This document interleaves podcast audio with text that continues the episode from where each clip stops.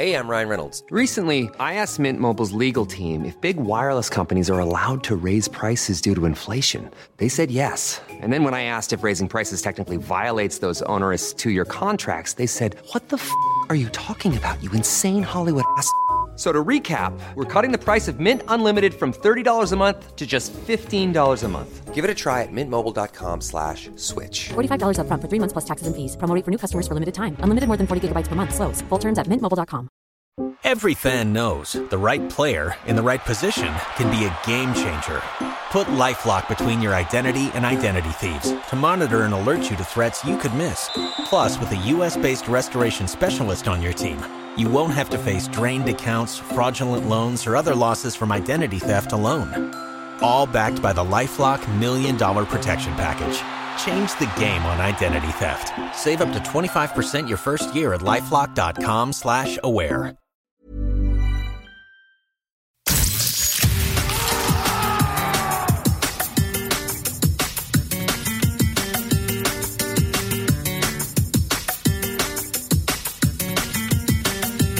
Hello, everybody, and welcome along to the La Liga Lowdown podcast, also rebroadcast on Sirius XMFC 157. I'm your host, Euan McTear, and I'm delighted to welcome you along to our first 2020 2021 episode. This is our first of two season preview podcasts, and in this one, we're going to focus on the title challengers with Paco Polit in Valencia, with Roman de Arquer in Barcelona, and with Gregor Chappelle in Seville, and myself in Madrid. So, welcome everyone. Excited for the new season. I'll start with you, Gregor, because there's no clubs in crisis in Seville, really. Are you looking forward to the new campaign? Yeah, I'm looking forward to seeing how both clubs um, perform this year, especially Sevilla after the obviously very successful end to last season. Um, a couple of new signings coming in the door um, this summer as well through Monchi, and yeah, I'm really looking forward to it. Um, I think especially Sevilla are looking confident ahead of the new term, and I'm excited to see how they can do. Um, Paco, another season is here already. We only just finished the last one, but here we go again. Yeah, well, I guess that's it's good news, you know, uh, having the chance of uh, chatting with uh, all the squad and and yeah, well, uh, La Liga Lowdown facing its third full season. Uh, we've been for two and a half already since it was March 2018, right? It's been so quick, yeah, everything. Yeah. Oh my god. Yeah, well, I think it's it's excellent news, and the fact that football has been able to overcome uh, impossible odds in order to uh, restart the final 11 games last season, and more or less getting the schedule uh, together, put together, so that we can start everything uh, midway September. So I'm pretty excited to see what La Liga has for us in, in storage. Although, as you guys might already uh, know or guess. I'm not that happy with what is happening in Valencia in the last couple of months. But that's a given, you know.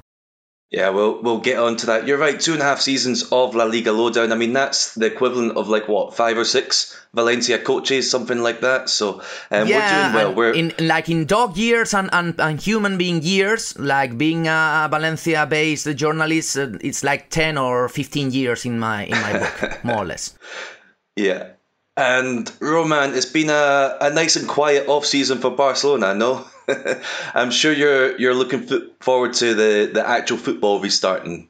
Well, surprise, surprise, I am looking forward to it, but because I want it to end as soon as possible, basically. So the new president comes in, so we get, you know, a new season because what's going to come for Barcelona this year doesn't look good at all.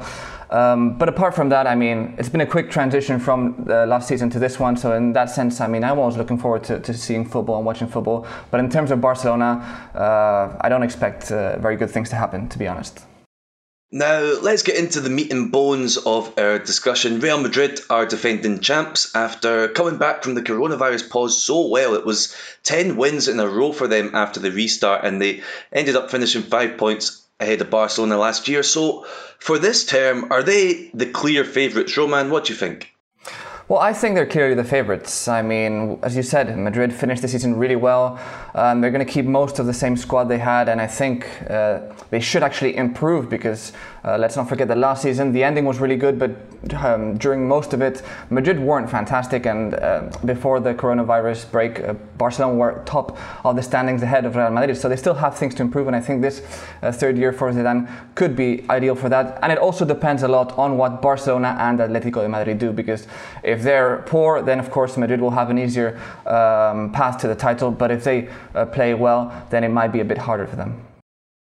Yeah, and Paco, do you expect Real Madrid to comfortably win the league? I remember a couple of seasons ago um, when Valverde came in, when Neymar left, we were talking about Real Madrid might win the league by double digit points, and they didn't. They ended up losing it by double digit points.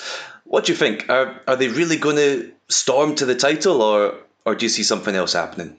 Yeah, but at that point, Real Madrid had Valverde and Barca in front of them, and this season they're going to have Ronald Koeman's Barca in front of them, and I believe that is going to be a huge advantage for Zinedine Zidane. Um, yes, to to be short in my answer, yes, I believe that the bottom line is that Real Madrid have been able to keep their squad plus some worthy additions like uh, Martin Odegaard, who I believe we're going to uh, tackle on later. Uh, they have the best physical shape of the top teams, excellent keeper in Courtois, Ramos and Varane at the back, strong midfield. Um, my only big question is that I don't really know if Benzema will be able to keep his top form, which he displayed last year. But if we uh, leave that aside, I believe that they are much better equipped for a 38 game fight than, for example, Barca or Atletico or even Sevilla. If we squeeze them into that, into those final four uh, teams, so I don't, I don't really believe that they're going to have much opposition, and I think that Real Madrid will easily or, or maybe with a bit of effort, but they will surely win La Liga this season. And Gregor, anything to add to that, or do you agree with the guys? Well, basically, yeah, I agree with the guys. I mean, I think they finished last season really confidently. They'll be getting into this one again full of confidence. They'll be looking at what's going on over at Barcelona and thinking this is a really good chance for them to come out this season, especially at the start, kind of get some points on the board you know, Barcelona might not be able to start the season as well as they'd like to. So if they can get a few points on the board early on, I fully expect them as well. With players like like um, Paco said there, Odegaard coming back, he had a great season last season at uh, Sociedad. So I think yeah, I don't really see many reasons as to why they wouldn't um, be very confident and comfortable this season in the league. Yeah, they in the transfer market they haven't really signed anyone. It's just been a lot of wheeling and dealing in the loan market. But Martin Odegaard, you mentioned him, Paco, he is coming back. That's a big deal, right? Yeah, in my view, I believe it's huge. I think that's a very, very worthy addition to their squad. Um, actually, in the last couple of days, for example, we've seen like a very talented players such as Dani Ceballos have been loaned once again to Arsenal, for example, because they see that the player isn't ready yet to that level of demand that any young player has in Real Madrid. But in Odegaard's case, I believe he proved his worth in Real Sociedad. Uh, and actually, we can uh, have a quick review of his stats. Last season, he played 31 games, scored four times, delivered six assists, but overall, I believe he provided the measure of what his team could do. Uh, whenever he was uh, on fire, Real Sociedad clicked in, in all terms. And later, when he vanished in the last stretch of the of the season, Real Sociedad suffered and, and fell short ultimately of Champions League spots. So I believe he's ready, more than ready to tackle the challenge of, of fighting for a spot this season as a starter under Zinedine Zidane. Yeah, I agree. I, I really do think Odegaard is is the real deal, and yeah, we saw like you say, last season when when he was on fire. Real Sociedad were on fire. Roman, let's talk about another club on fire in a bad way. Let's discuss just how much of a mess Barcelona are in right now. They've managed to keep hold of Lionel Messi, and we had an entire Messi podcast that came out on Saturday. But even with Messi staying, there's still a lot of issues for Barcelona as an institution. Yeah, indeed. I mean, um, we have to see how things go. For example, with the moción de censura, where Bartomeu is in a very delicate position. We'll see if, if um, the Socios are capable of getting enough uh, signatures to get him out of the presidency. That could change things a lot because that would mean that there would be a, somebody temporary in, in his position, the president, and they would have to uh, start elections in a maximum of three months. So their thing could really boom again and, and change a lot. But if Bartomeu stays, you know, um, he's going to still have a lot of criticism because he's done things terribly. Everyone said it, even Messi himself, you know, he, he wasn't afraid of, of pointing out Bartomeu's uh, problems. And the good thing is we've already managed to get rid of a few players. I mean, Rakitic um, has already left. It looks very likely like Vidal and Suarez will be leaving soon. So that those are very high salaries that Barca is going to get rid of, and it's going to help, you know, um, improve the economical side of things. But there's still a long way to go. Koeman has a lot of work to do. It's not going to be easy at all, despite having Messi, uh, which is obviously good for us, I think, because he's the best player in the world and he's going to help us still be at the top of the standings. But it's going to be a very, very hard, very, very hard season for Barcelona. So let's talk about Ronald Koeman. Paco, you're a Valencia fan and you know what it's like to have Ronald Koeman as your your club's coach. It was mixed when he was there at Mestalla because he won a Copa del Rey, but he was terrible in the league. That was a long time ago, though. Do you think he's changed or improved? Um. Well, possibly he's changed in some in some bit because I don't believe that everyone should be measured for what they did 12 years ago. But at the same time, I have to talk about my experience, and the fact is that I had to suffer Ronald Koeman as a coach 12 years ago in in Valencia, and it was an absolutely awful season. It was one of the worst seasons ever for Valencia. I believe that um, Valencia would have gone down definitely if uh, Ronald Koeman hasn't hadn't been sacked. Uh, remaining a couple of, of games. So, in that sense, it was a, a very, very tough year. Yes, uh, Koeman was the coach when Valencia won the Copa del Rey, and the wording in this sentence uh, was made absolutely on purpose. He was the coach, that's it but he didn't win actually Copa del Rey. We could speak volumes and and, and plenty of shows and and focus everything on, on what happened that season. So I think that yes, he has improved as a manager in these 12 years, but mm, in many ways, I've seen very, very similar things to what he did back in the day with Cañizares, Albelda, Angulo when he uh, sidelined them and he didn't allow them to, to train with the rest of the squad. Uh, the way he has handled, for example, talking to Luis Suarez and telling him he's out of the team, or how since his arrival, the club has handled a number of player issues, including Leo Messi, as uh, Roman said before, in an absolutely awful way. So I think Barca fans are in for a painful season this year. And let's see how Ronald Koeman is able to do. I have serious doubts that he's able to finish the season in Barca's bench. Oof. Well, a message of optimism there from Paco.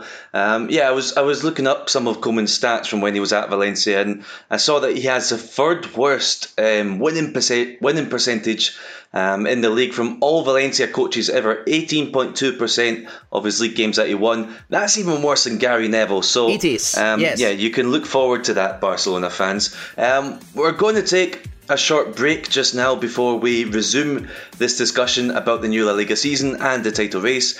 Um, Paco, Roman, Gregor, and myself will be right back after this short pause.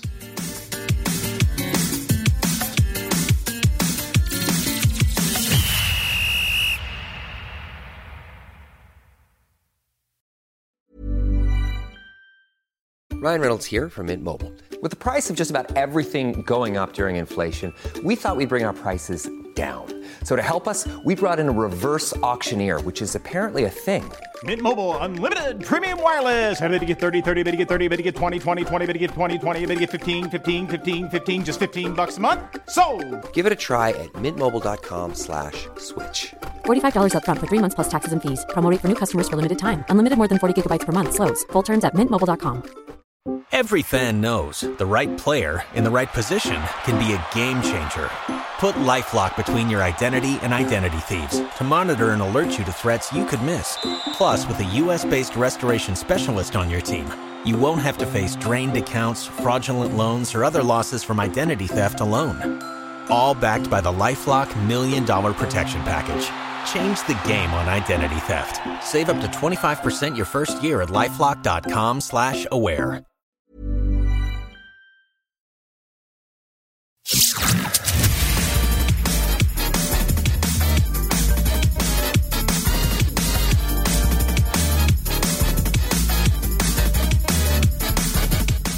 Hello and welcome back to this podcast from La Liga Lowdown. It's our first of two preview podcasts ahead of the new La Liga season, and in this one, we're discussing the title race. We've already talked about how solid Real Madrid look and about how Barcelona look, about as sturdy as a Jenga tower. But now let's look at the other potential challengers. I want to talk about Atletico Madrid.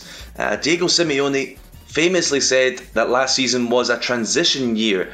Personally, I think that was fair enough, considering that they lost half of their starting lineup in the 2019 summer, including Antoine Griezmann, but now they have no more excuses. Gregor, can Atletico really mount a title challenge again? I mean, yeah, you're right. Like last season, they could maybe be excused um, for some lacklustre performances, considering how many changes they had.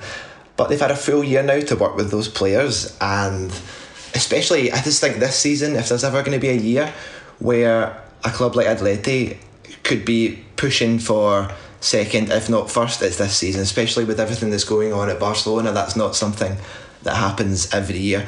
And they'll be looking, I mean, for example, Joao Felix, I thought we are going to touch on him in a moment, but I mean, he came with so much promise, didn't really live up to what everyone expected. But like Simeone will be looking to get the best out of players like him. If he can keep hold of players like Thomas Partey, guys like that, I don't really see why they can't. I mean, I think Real Madrid are going to be very strong, but like I said, with the issues at Barcelona, I think Atleti could be looking at what this season and thinking they could challenge them. Could get second. You never know. They could. A couple of dodgy results for Real Madrid. They could maybe push for for the title. I mean, stranger things have happened. Yeah, stranger things have happened, uh, like Atletico winning it back in 2013 14. You mentioned Gregor Felix, so let's talk about him a little bit more. What did you make of him last season? Because he didn't really live up to the price tag of 127 million euros, but Atletico probably weren't expecting him to come out and be amazing in his first year. That's why he signed such a long contract. Yeah, exactly. I mean, you have to remember just how young he is. He's only 20 years old, and I mean, he was a little bit hit and miss last season, but he he was plagued by injuries. It's hard to get fit, especially at such a young age when you're not playing regularly. You had to adapt to a new league, to a new city. I think Simeone as well wasn't entirely sure how to use him. I mean, he was playing him right in midfield, then he'd play him more centrally. But now, after having him, having had him for a season, I think um, he'll be able to get the best out of him. I mean, it might also be the case that a lot of people have said this. He's maybe not too suited to Atletico's kind of rigid style of play and it's taken him a little bit of time to adapt to that because it's very different to the style that he enjoyed at Benfica. But I mean, I fully expect um, Simeone to get the best out of him. He's a huge talent. We saw in the Champions League, like we had flashes of brilliance from him last season against Leipzig. We saw like how he can make a difference in a game, and I, I think uh, Simeone will be looking to get more of that out of him this season. He's undoubtedly a talented player. I, I would be surprised if he didn't kick on from last year in the new term. Yeah, it's interesting that idea of, of how he fits into the system. I've always sort of maintained that Atletico Madrid are are like a, a chessboard kind of team. They have many players, 10 players who are like to move maybe one square there, maybe two squares there. And then they have one queen who can just move anywhere they want. That was Griezmann for a while. He was allowed to do what he wanted. Maybe that can be Joao Felix. But Roman, what do you see tactically with with Joao Felix and Atletico Madrid? Does he fit in, um, or do Atletico Madrid have to adapt to him more?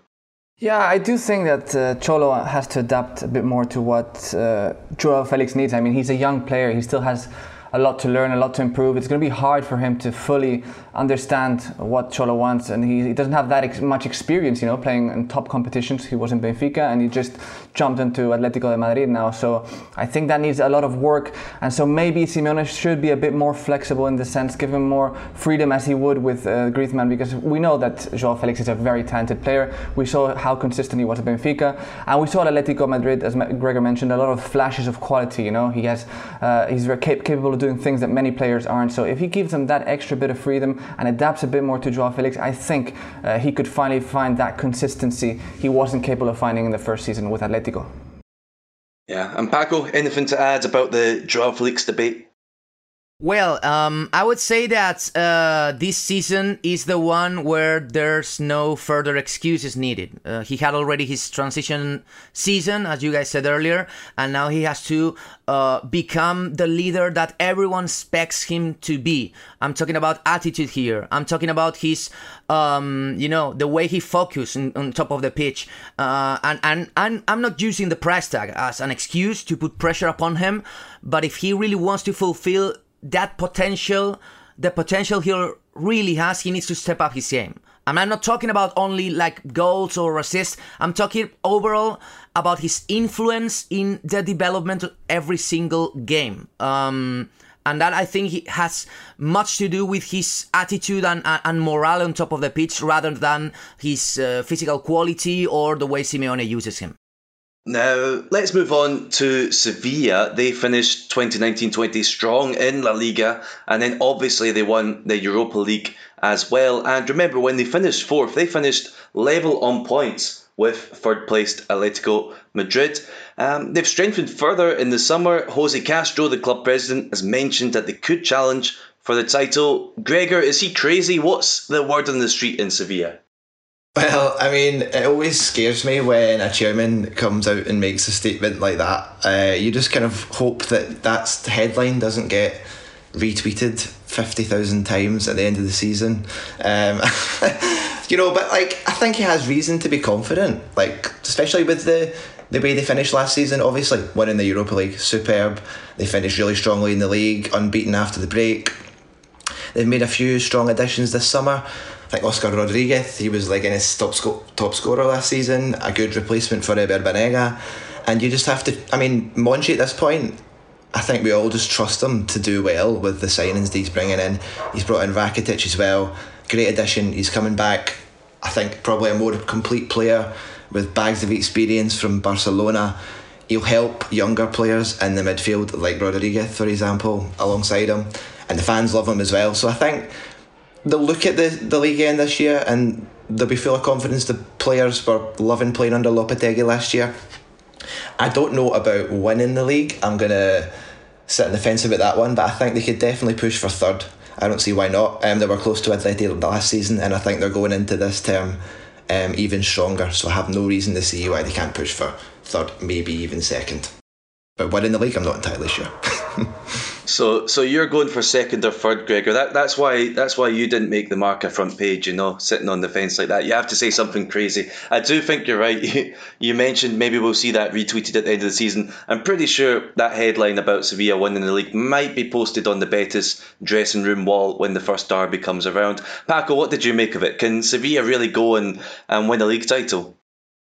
I really think that it's mm, maybe punching above their weight quite uh, quite too much. I think that Real Madrid nowadays uh, has maybe two or three uh, tiers above what Sevilla might offer. I'm not I'm not talking down Sevilla. I think they are doing an amazing job, especially after Monchi was back a couple of seasons ago. He was able to rebuild the squad from from. Mm, top to bottom, and later the team delivered with Lopetegui on the bench. So I think that they, they have chances of fighting for the championship for much longer. They will remain in, in the race for, for many, many more match days. But I believe that at the end of the day, um, that consistency, especially in a season where the team is going to play the Champions League, is very tough to to keep. Um, and that level of, of attitude, that level of, of physical presence, that level of, of football is very, very tough to keep throughout 38 games. So um, maybe La Liga is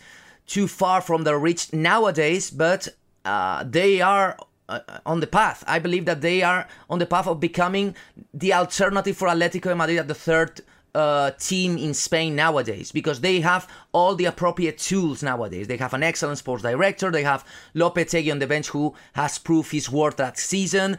Great players. Rakitic is back. Um, they signed uh, Bono permanently a couple of days ago. So they have all of the ingredients, but cooking the dish might be a bit too tough, at least for the 2021 season. So Paco sort of sees a, a long-term project at Sevilla. Roman, if you're buying stock right now, are you buying stock in Sevilla or Barcelona? Barcelona, of course, man. You know, they're always in good shape.